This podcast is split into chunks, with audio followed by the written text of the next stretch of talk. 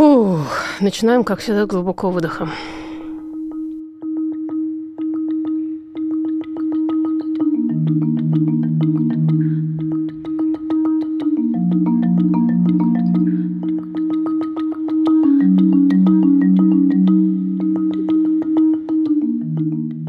Привет, это подкаст «Никакого правильно». Студия «Либо-либо». Я Маша Карночева.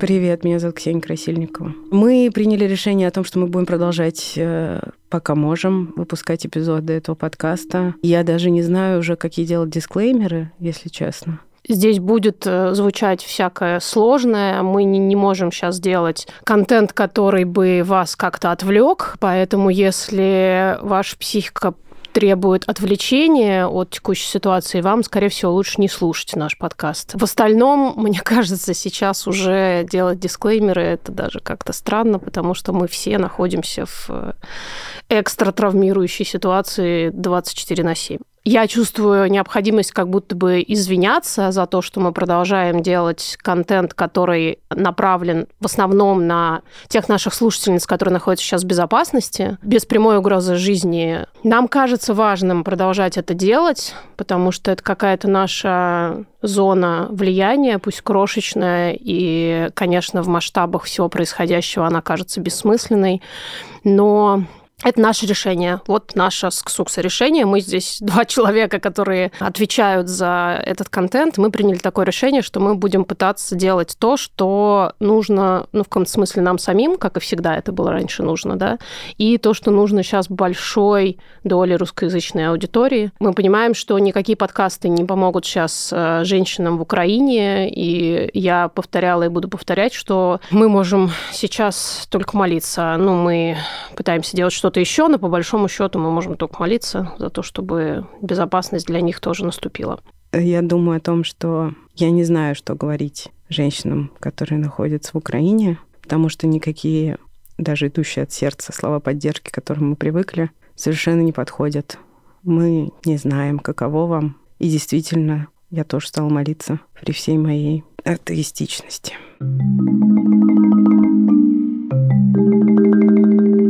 Этот эпизод выходит при поддержке образовательной платформы «Нитология». Этот эпизод выходит благодаря образовательной платформе «Нитология».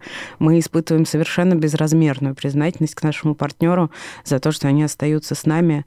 Это совершенно неоценимо в текущей ситуации, потому что то, чем мы здесь занимаемся, это попытка дать эмоциональную поддержку всем вам, кто слушает. А нетология делает это возможным. Нам продолжать. Кроме того, мы знаем, что некоторым людям, которые продолжают, например, учиться, сам, сам по себе факт продолжения учебы и процесс продолжения учебы. Э, выживать сейчас. Выживать, да. Как-то справляться, даже уже слово, которое не очень подходит, за счет того, что туда направляются какие-то когнитивные и умственные ресурсы. Нам кажется, что поддержка нашего проекта сейчас, как бы пафосно это не прозвучало, это по-настоящему социальная ответственность, и мы очень благодарны нашим партнерам нетологии, что они с нами. Я еще раз хотела бы это сказать. Ссылка на нетологию в описании этого эпизода. Мы хотим поговорить сегодня о том, как говорить. Как говорить друг с другом о том, что происходит. Да. С детьми, со взрослыми, с учетом того, что нам всем нужен поиск опор в этой реальности. Мы попробуем сами об этом порассуждать. Нам очень повезло, что наша любимая коллега и подруга Вера Якупова согласилась к нам прийти и помочь нам с этим рассуждением. Я знаю, что Вера вообще как никто умеет подбирать слова, потому что, ну, честно говоря, в этом я тоже чувствую свою беспомощность. Да, Вера, привет.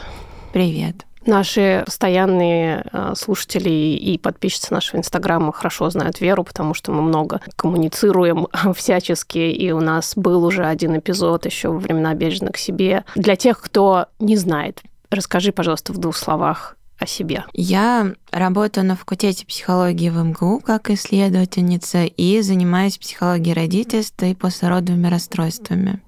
В частности, послеродовой депрессии и ПТСР – травматическим опытом, поэтому, да, много что есть сказать о том, что мы сейчас переживаем. Я работаю как психотерапевт, практики с родителями, не только с родителями. У меня есть свой центр, где э, хорошие мои коллеги, надежные, вместе со мной работают. И у меня есть трое маленьких детей. Поэтому э, совершенно с разных сторон я вижу ту ситуацию, которая происходит. И сейчас огромное количество тяжелых да, запросов самых разных. Мы разговариваем да, с клиентами, поддерживаем клиентов, и так постепенно поддерживаем и самих себя. А сколько твоим детям, скажи, пожалуйста?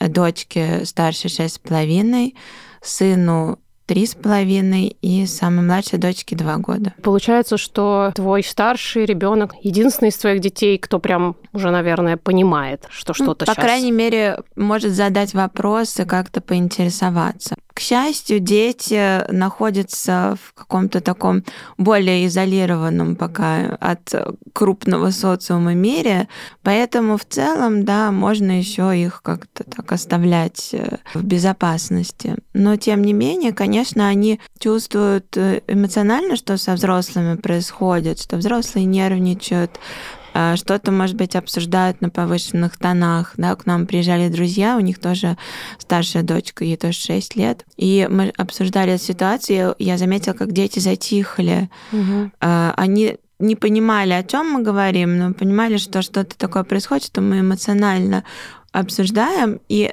они начали как-то больше играть, когда мы успок... вот первая волна как-то схлынула, мы начали что-то другое обсуждать, это очень было заметно. Дети ориентированы на взрослых, естественно, они смотрят на нас, если понимают, что мы на что-то реагируем, да, они это считывают тоже. Это закон выживания, да, взрослый нужно ребенку, чтобы о нем позаботиться. Соответственно, он смотрит, что со взрослым. Если он оценивает что-то как опасность, ну, надо к нему поближе. Ну, поскольку мы много работаем с мамами, у кого маленькие дети, не с кем оставить, иногда они где-то рядом играют там во время сессии. И иногда, когда есть какой-то эмоциональный момент, когда начинается обсуждение, да, что ребенок прям вцепляется. Мама, сейчас надо печенье там, или мультики, э, посмотри на меня срочно, да, угу. хотя вообще, ну вот, он до этого играл. Дети пытаются подтвердить, подкрепить какую-то связь с нами, э, потому что чувствуют это. И проверить нашу как бы устойчивость, чтобы, да, убедиться в том, что ну, с да. ними тоже будет все в порядке. Логичнее хвататься за свою фигуру привязанности. В общем-то, взрослые делают то же самое, да, мы хватаемся за тех, кому привязаны, своих друзей, коллег, э, мужей. Я думаю, это все замечают, что хочется кому-то написать, хочется угу. встретиться, хочется обняться, просто даже физически, без каких-то других, может быть, слов, чтобы подтвердить, что мы еще здесь. И в этом смысле, может быть, тяжело, да, если, например, с родителями или с кем-то из друзей расходятся взгляды, и тогда невозможно на них опереться, и это, может быть, даже сильнее выбивает почву из-под ног, чем что-то происходящее вовне. Да, мы это замечаем тоже по общению с э, нашей аудиторией. Да. Нам лично очень повезло в этом смысле. У нас нет прямых таких конфликтных ситуаций с близкими. У нас с Ксуксой, я имею в виду. Но нам действительно очень много пишут женщины, и это оказывается как будто последней каплей, да, то есть я и так еле-еле тут держусь, а тут еще оказывается, что у меня вот этого вот за спиной там или сбоку, я не знаю, где-то вот этой опоры у меня ее нет. Это, конечно, допущение, но мне кажется, что я бы так воспринимала эти взгляды как поощрение насилия. Я не знаю, мне кажется, что это может быть очень сильно про устойчивость отношений. Ну, естественно, да, это именно отношения привязанности, да, в которых твой близкий человек не подтверждает то, что происходит. Это бывает и в депрессии, например, как часто, да. да. Мне очень плохо, а родители говорят, в смысле? Как да. тебе плохо? Подожди, бабушка троих растила, а ты просто слишком избалована, да, это удар под дых, потому что тебя не видят, не слышат о близких эмоциональных отношениях, поэтому они близкие близкие тебя должны там замечать. В этом их основная ценность. Да, если от тебя там отмахивается соседка, ну, окей. Да. Но близкий человек, он для того и близкий, чтобы тебя как-то слышать, да, подтверждать.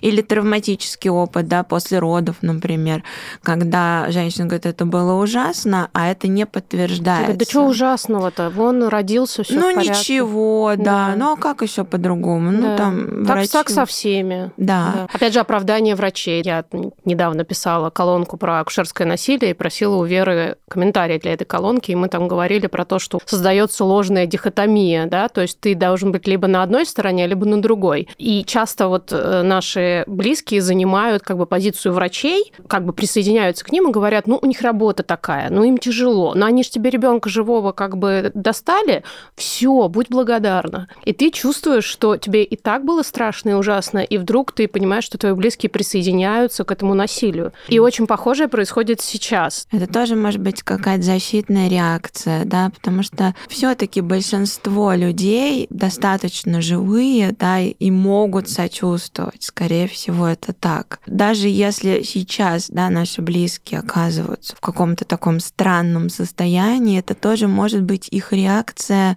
на присоединение к агрессору, это да. защитная реакция. Да. То есть, чтобы тебя не тронули, ты присоединяешься к тому, кто болит. Самые разные, да, исторические и психологические примеры об этом говорят. К сожалению, человек устроен ну или к счастью, да, то есть как бы это а сторона одной и той же медали, да. да, что мы социальные существа. Присоединяемся к большинству и ретранслируем это иногда из ужаса, иногда, да, просто из тревоги, иногда из непонимания.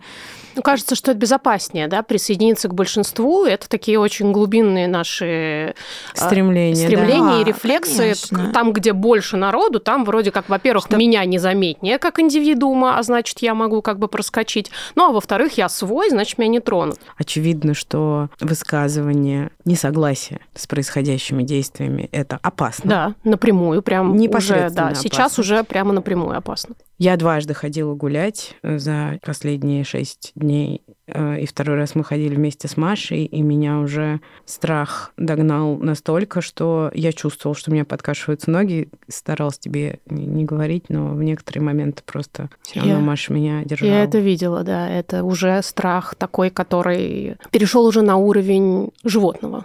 Еще один фактор это езда по накатанным рельсам. Да. Да? То есть, ну, как бы очень сложно выбить у себя из-под ног самостоятельно опору, если у тебя были какие-то убеждения. Особенно сейчас. У нашего мозга есть такое свойство, да, в ситуации экстрастресса мы становимся ригидны, да, то есть мы стараемся ничего не менять максимально. Это тоже защитная реакция. И уж, конечно, мы не будем менять свои убеждения сейчас, потому что у нас нет на это никаких вообще mm-hmm. ни мотиваций, ни сил, ничего.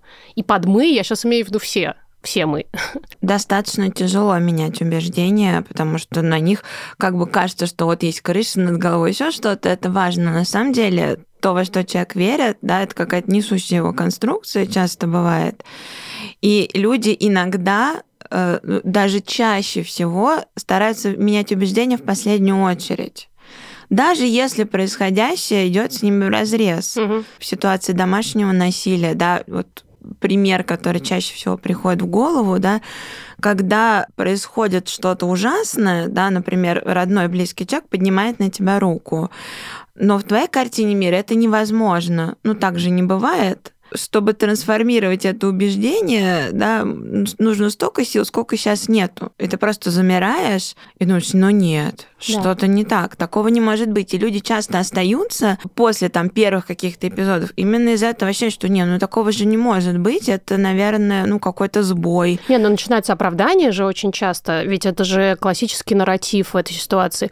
У него просто работа нервная, он устал, сейчас такой период. Опять же, ну, я да. сама виновата. Ну потому что этого не может быть, да? да? То, то, что сейчас происходит, этого тоже не может быть. Да. Еще неделю назад мы тоже бы сказали, нет, ну слушайте, ну не может быть, ну это уж слишком. Так мы так и говорили. Да, собственно, да. мы так и говорили. И да. все так говорили, да, и когда происходит что-то такое из разряда не может быть, мы цепенеем и думаем, не, ну значит, наверное, и то, что делают, например, старшее поколение, их все в этом поддерживает, да, телевизор, что подождите, ну, наверное, это просто безвыходная ситуация какая-то или еще что-то такое. Ну, просто так же не бывает, правильно? Человек не может просто взять там и осуществлять насилие, просто потому что может. Хотя в реальности это да. бывает. Но мы настолько в это не верим, потому что мы живем в нормальности обычно, да. Ну, и, собственно, наша психика стремится к нормальности, ну, да, иначе и, бы мы да, ну, не и выжили. это хорошо, да. да, это здоровое поведение. Мы не ждем, когда мы заходим в метро, что рядом у человека нож, он сейчас нам воткнет его в бок Если мы так, это все время ждем, то мы говорим, ну, тревожное расстройство, да. наверное, да. да, надо таблетки какие-то попить, чтобы успокоиться. Но когда вот это все обрушивается, да, у кого-то есть сила с этим взаимодействовать, да, у кого-то их нету. Пытается, да, человек присоединиться к тому, что, наверное, так надо, но а как еще по-другому-то? достаточно тяжело сталкиваться с маловыносимыми чувствами. Угу. Приходится осознавать, что да, так бывает, например, и это катастрофа, это вообще-то маловыносимые чувства. По нам видно, да, как это нас придавливает. Поэтому хочется от них уйти, да, что ой, нет, нет. Еще один момент. Для старшего поколения все-таки это люди, которые имеют просто меньше, исторически меньше навыков да, самоподдержки да. и осознавания, что с ними происходит. Нет особо инструментов, как с этим быть, да, и они тоже, может быть, пытаются не провалиться во что-то, но тем способом, который им доступен, да, диссоциации, угу. отрицания. Давай мы сейчас поясним про диссоциацию вот чуть подробнее. Угу. Как она... Это такое отключение, да, угу. диссоциация это тоже защитный механизм психики при травматическом опыте. Мы отключаемся, как будто это не со мной, что-то Такое на автомате, существование на автомате. Да, и, и мы можем, например, в терапии увидеть диссоциацию, когда человек рассказывает о чудовищных событиях, но как будто это, ну, что-то такое, да. Он может даже улыбаться, да, или что-то такое рассказывать, ну, типа как кино какое-то пересказывает, mm-hmm. и которое ему не понравилось, который он там одним глазом посмотрел. И мы понимаем, что раз согласование идет, да, что он ничего не чувствует, и люди иногда говорят, а что-то я ничего не чувствую, да, странно. Рассказываю, не знаю, как меня там чуть не убили, но не-не, ничего не чувствую, все хорошо. Mm-hmm. Да, и это и есть диссоциация, да, вот это все хорошо хорошо. Не, я ничего не чувствую. А, у вас катастрофа? Не-не, а у нас все хорошо. Может быть, сейчас, как никогда раньше, да, мы чувствуем э, себя на месте взрослых. Взрослые — это мы, угу. на самом деле. И те вот старшие, да, как бы родительские фигуры, к которым мы обращаемся, уже в другой позиции да. к сожалению. Я думаю, это тоже одно из тяжелых переживаний сейчас, да, что старшее поколение бессильно оно на самом деле уже переходит в разряд тех, о ком мы заботимся. И дети, да, и старшие. И это тяжело, на самом деле, осознавать себя, что это единственной родительской. Вот да, это тот самый сэндвич, э, сэндвич, про который мы тоже рассказывали в Инстаграме. Если у вас будет желание и силы, посмотрите, это есть в закрепленных сторис. Это осознание действительно для многих людей, мы смотрели по реакции аудитории, было абсолютную новинку да. понять э, вот это положение, в котором они находятся, потому что они а, вот что, оказывается, со мной происходит. А я-то думаю, почему ж, господи, мне так тяжело-то? Сэндвич в этом случае – это метафора того, что мы становимся как бы начинкой между двумя кусками хлеба. За этими обоими кусками мы должны ухаживать и о них заботиться. Это дети с одной стороны и родители с другой. Иногда это финансовая забота, например, там детей мы обслуживаем и финансово, и эмоционально, родители, например, только финансово. Иногда мы всех обслуживаем и финансово, и эмоционально, и это тоже очень важно, потому что необходимость обслуживать родителей эмоционально, например, у меня, и я думаю, что у очень многих людей, которые выросли в таких же условиях, как я, вызывает дополнительный ужас, потому что, как я это сформулировала, вы вынуждены как бы отдавать из того сосуда, который никто не наполнял.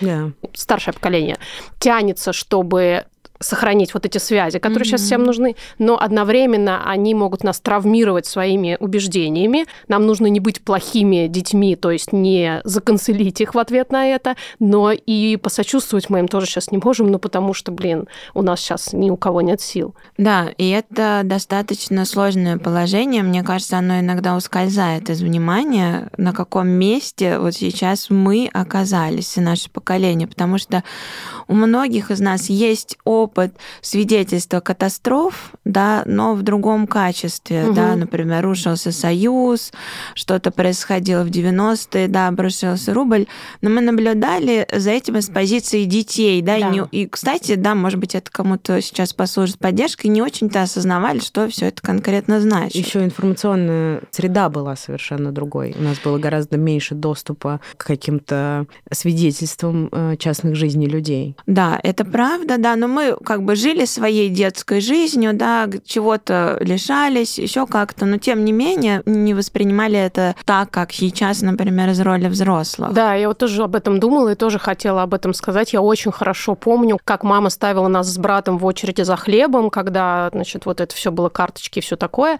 Я помню хорошо, как мне было просто тупо скучно. Вот все, что я помню, стоять в этой очереди, вот это все. При этом я понимала, наверняка чувствовала, что все напуганы и все очень плохо, но при этом действительно из нашей детской позиции это не так разрушает мир, и меня эта мысль ужасно поддерживает, потому что я понимаю, что да, там мой сын сейчас тоже чувствует, безусловно, наше волнение, но в целом он все равно живет в своем детском мире. Да, мы стараемся сделать все, чтобы не разрушить там окончательно. Мы склонны проецировать тот ужас, который у нас в голове, ну, на всех окружающих. Mm-hmm. Кажется, что наши дети сейчас испытывают такой же чудовищный mm-hmm. ужас, как мы. Но это совсем не так, да. конечно же. И это просто, блин, очень важно, мне кажется. Ты сказала про детский мир, и я подумала, что мой сын в некотором смысле буквально живет в детском мире. И мой тоже. Потому что мы вчера буквально там были, и его все так же радует новая машина. Да. Другой вопрос, что мои ресурсы ограничены, и я ему могу гораздо меньше альтернативных радостей предложить, поэтому я для себя приняла решение, что еще больше мультиков, бесконечное, пожалуйста, нелимитированное количество игрушек, тем Макдональдс. более что Макдональдс, тем более что пока он есть. Да. На нас, взрослых, сегодня гораздо больше ужас лежит, чем э, на наших детях, за которых мы очень, конечно, сейчас переживаем. Давайте еще поговорим про детей. Сегодня ночью мой ребенок проснулся, чего не происходит вообще очень-очень давно. Ему все-таки пять лет, он спит, в общем, всю ночь. Он проснулся и не уснул без э, какой-то выраженной тревоги или как проявления каких-то сложных эмоций. То есть он был в порядке, он даже не очень как-то капризно себя вел. Просто периодически говорил, мам, мне скучно, включи мне мультик, скоро наступит утро. Ну, то есть он очень ждал, что начнется день, и можно будет как-то угу. пожить э, стандартную жизнь. И я пыталась его укладывать. В общем, это было чрезвычайно тяжело. В какой-то момент на пару часов мы все-таки заснули. И я не знаю, конечно, точно не могу ничего утверждать, э, потому что вроде как, когда я вместе со своим ребенком, я как-то справляюсь переключаю внимание на то, что он делает, как-то реагирую на то, что он говорит, пытаюсь шутить. Ну, в общем, а вести себя по-прежнему. И вроде бы это работает более-менее. Я думаю, что такое может быть, да, все-таки дети реагируют не всегда прямым каким-то образом, да, они иногда из там через нарушение сна, там, капризность, еще что-то такое, не, не могу сформулировать, да, что я переживаю там или волнуюсь. Я думаю, что в любой кризисной ситуации, да, важное правило не делать ее хуже, чем она должна быть. Иногда вот это чувство вины, да, что там, что я там недостаточно, не знаю, хорошо себя чувствую, или там переживаю, и вот на ребенке это отражается, или что там у детей потеряно будущее, еще что-то такое, да, но эти мысли, они могут делать ситуацию еще хуже на самом деле, да, они довольно уничтожающего свойства. Правда, мы переживаем большой стресс. И это нормально нам на него реагировать, нормально детям на него реагировать, да, это как бы нормальная реакция, да, на ненормальные обстоятельства. Да. Так же, как любое горевание, да, когда горе в семье случается, тоже, да, некоторые пытаются, например, сделать вид, что вроде как все окей, но это не, это не так, да, на самом деле не окей. Да. И для ребенка это тоже важная информация, да, что все с горем, мы его переживаем. Да. Вот так. Как раз есть такая идея, что у ребенка может тоже развиваться что-то вроде диссоциации в ситуации, когда он чувствует, что происходит что-то ужасное, не видит подтверждения во своих взрослых, а наоборот видит отрицание иногда даже. Дети иногда вырастают во взрослых, не зная о том, что у них в семье что-то такое глобально чудовищное когда-то произошло. Они этого не помнят, дети, но понимают, потому что были как раз вот эти какие-то разговорчики шепотом, э, отворачивание, какой-то пониженный голос. То есть ребенок чувствует в этой ситуации, что от него что-то скрывают, mm-hmm. это что-то... Что что-то не так. Что что-то не так, это что-то явно страшное, потому что иначе бы с ним mm-hmm. поговорили. И, наверное, особенно это касается детей, mm-hmm. с которыми, в принципе, родители уже mm-hmm. научились разговаривать, да? И еще дети иногда понимают это так, что об этом не надо говорить Да. Они очень чувствительны в этом смысле, да. У нас э, в семье была история, когда у нас э, погиб кот, и так получилось, что дочка старшая его нашла. И на многих взрослых вот это произвело не, не сама смерть кота, да, именно факт, что она его нашла, тяжелое впечатление, они стали беспокоиться, как она отреагирует, и пытались как-то ее отвлечь.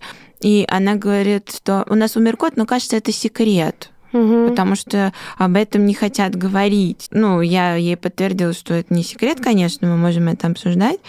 Но иногда мы из э, желания позаботиться Мгм. пытаемся, да, вот это как-то скрыть, не Оградить. обсуждать, а на самом деле это не тот путь заботы, потому что это не, не помогает пережить эту ситуацию. Ключевой момент всегда в любом тяжелом опыте, да, это переработка его, то есть это разговор, это обозначение того, что произошло, это отреагирование чувств, это помогает пережить.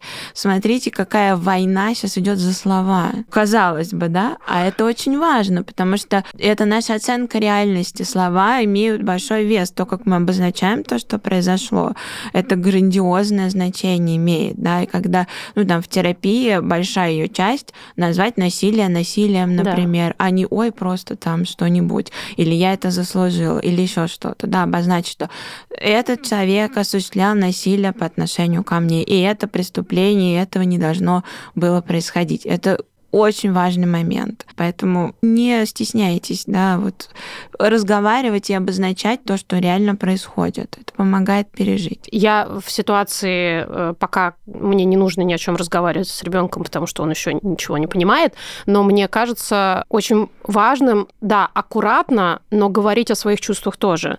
Тем самым как будто бы посылая ребенку сигнал, что вот, например, ему страшно или больно или что-то еще, и мне тоже, и я об этом говорю, и я тем самым как бы нормализую э, твои чувства в том числе, да, ведь правильно? Да, конечно, мы так показываем себя живыми, да, и демонстрируем ребенку, что с нами можно про разное говорить и по-разному себя чувствовать, что Мгм. мы не рассыпаемся, не разваливаемся, да, потому что дети иногда начинают заботиться о родителях, видя, например, что они рассыпаются Да. от, от чего-то. В этом смысле, да, у нас сейчас у многих огромное количество разных эмоций, мыслей, и иногда трудно формулируемых, честно говоря, кроме а, а там или еще Да. каких-то, да, нецензурных слов. И понятно, что этим с ребенком мы не можем поделиться прям вот так вот в необработанном не виде. нужно. Да.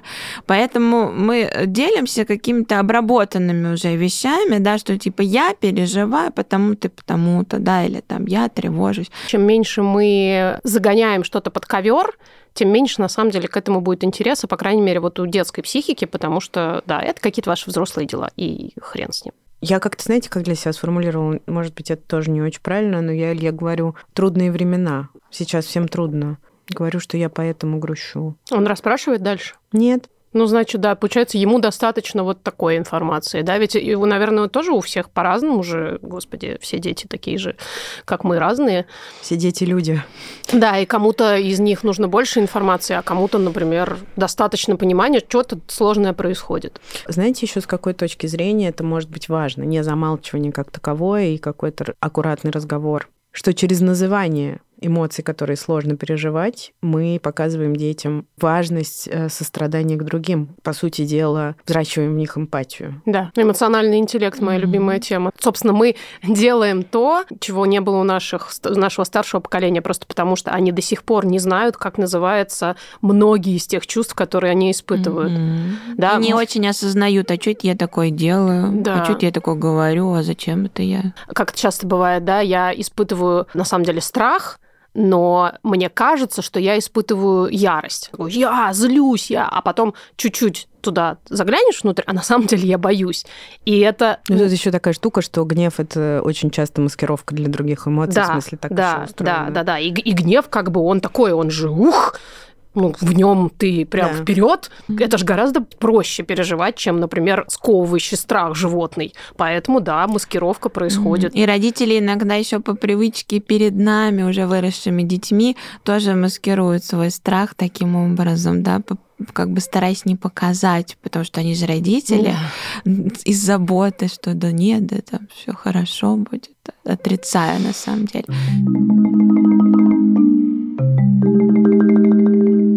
Поэтому я хочу сейчас выразить какое-то сочувствие всем родителям, на которых очень много разнообразного груза. Да.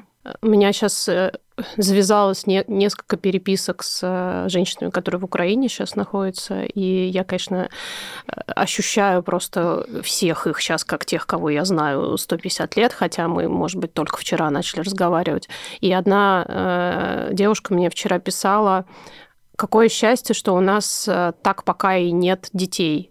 Они со своим партнером, ну, мне присылают фотографии, как они сидят в коридоре, и она говорит, что это было бы гораздо страшнее, если бы у нас были дети, а пока мы просто вдвоем, мы вроде как чувствуем, что у нас больше возможностей, больше свободы, и я как раз тоже хотела сказать, что всем родителям сейчас э, просто невероятно тяжело, всем людям тяжело, но наше родительство, оно делает нас настолько более уязвимыми. Да. Дети – это что-то, что сковывает часто по рукам и ногам и не дает делать то, что ты бы сделал в другой ситуации, а ты не можешь. Ну, кстати, пожилые родители тоже. Да, пожилые родители, собственно, та самая, та вторая часть хлебушка. Которую не оставишь. Да. Да, без свободы очень тяжело во всех смыслах, и это тоже часть нашей несвободы. И самое неприятное осознание, наверное, что вот все это разгребать придется вот нам. Как-то больше некому нет да. Э, ну, кого-то еще. Вот это вот, что мы вот на том месте, который с этим всем, по идее, должен будет взаимодействовать как-то. А потом следом нашим детям, потому что если начинать задумываться о том, да. что это в глобальном смысле несет э, представителям нашей нации. Это на десятки лет вперед, да. И мы уже понимаем, что их жизнь будет, как сказать, окрашена этим, как бы ни было.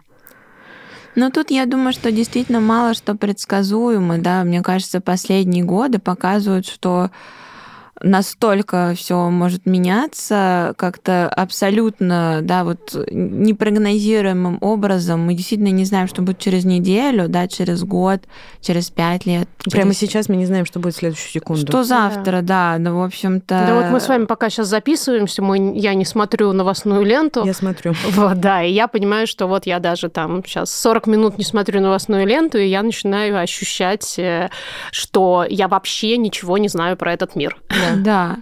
Поэтому будущее туманно. Вот это вот да, прошлое не изменить, а будущее туманно, это очень важные вещи, да, потому что нам нужно сосредоточиться на сейчас, очень тяжело думать, да, о том, что будет. А мы на самом деле этого не знаем, да, и опять же наше убеждение о том, что все может быть хорошо или не может быть хорошо, как показывает практика, да. иногда нерелевантны э, реальности, нерелевантны ситуации.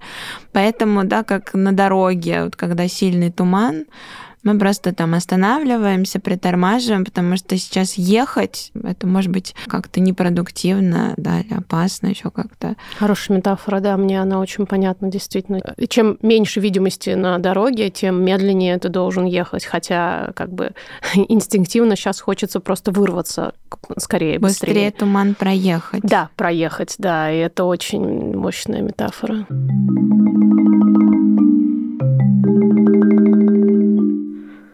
Мы получили несколько аудиосообщений от вас, в том числе о том, как сложно сейчас общаться с детьми, и хотим, чтобы они тоже прозвучали. Привет. В ночь э, на 24 февраля я вернулась с поездки э, на Байкал. Всю ночь э, мою дочь шестилетнюю тошнила. Я почти не спала, и у меня было ощущение абсолютное какой-то исковерканной реальности. К тому же в моей голове долго еще было плюс пять часов. Мне было сложно поверить в то, что вообще это происходит. Когда я прошла разные стадии, в том числе меня э, тошнило, физически рвало, э, я пришла к выводу, что приходится продолжать делать то, что ты делаешь, заботиться о ребенке, о своих учениках, о читателях моего блога и э, проповедовать, не знаю, идеи стоицизма, потому что, кажется, это единственное, что осталось. Я прочитала с утра новости и стала рыдать. Мои дети в этот момент были рядом, и они стали утешать меня. Они спросили меня, что случилось. Я сказала, что сейчас происходит очень плохая ситуация, но они каким-то образом поняли суть моих слов, и они спросили, а что с нами будет? Мы погибнем? И я ответила, я не знаю.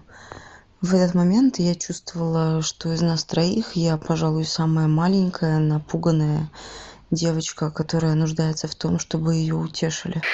Я тоже напугана очень напугана. И я чувствую, что как с каждым, не то что днем, а каждым часом я все хуже и хуже соображаю, все меньше понимаю, что делать дальше. Мне очень хочется просто разделить с вами эти чувства. А, я хочу напоминать это себе и всем вам тоже хочу сказать, что все, а, кто сейчас а, ответственен не только за себя, но и за детей или родителей, животных, у нас еще и животные, мы тоже должны как-то думать о них в общем, это а, всегда было большим грузом. Сейчас это груз какой-то совершенно чудовищной невыносимости. И у нас нет никаких ответов, как всегда. Все, что я могу, это разделить эти чувства с вами и ждать и смотреть. Мне почему-то нравится метафора тянущихся рук. Идея совместности и действия, направленные на совместность, это единственное, что кажется не спасительным, а просто держащим на плаву. Поэтому просто знаете, что мы вас обнимаем, как можем.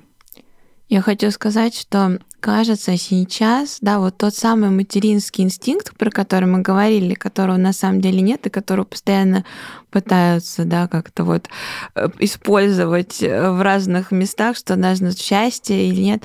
Вот как раз вот это часть про выживание. Вот здесь вот он отлично смотрится, потому что любая мать естественно, сделает все, что нужно, чтобы спасти своих детей. Вот в этом смысле то и только в этом смысле это работает. С детьми может быть э, скучно, мы можем уставать, считать себя не очень хорошими родителями и так далее, и так далее, и так далее. Но в такой критической ситуации выживания, конечно, мы все сделаем все, что нужно. И это важно, это тоже какая-то вот опора, мне кажется. Я сейчас э, даю консультации как равная консультантка, и я многим женщинам говорю сейчас, что я вижу в вас огромную силу. Это правда так. Я смотрю на самых разных женщин, которые по-разному справляются с текущей ситуацией, но я правда чувствую невероятную надежду, которая в нас заключена. И я сейчас говорю в особенности о тех женщинах, которые собрались вокруг нашего проекта, потому что это, это невероятно эмпатичные женщины, это женщины, у которых очень много не знаю, какого-то мира внутри, когда снаружи мира нет, а внутри он есть, потому что мы действительно хотим защищать своих детей, мы хотим, чтобы у них было другое будущее, мы рожали их не для того, что происходит сейчас, это каждый из нас, я думаю, может сказать. И я в нас верю, я в вас верю. Я очень хочу, чтобы вы меня слышали сейчас, и я не могу ничего предсказать, но я почему-то верю, что мы с вами выстоим, и мы мы с вами за другой мир. Мы шлем вам всю любовь, которая у нас есть. Мы вас всех обнимаем, и мы верим в вас. Спасибо, Вера. Спасибо, Юрий, Гульнара, Кирилл и Наташа. Спасибо, что слушаете нас. Никакого правильно. Никакого правильно. Ну, кроме одного. thank you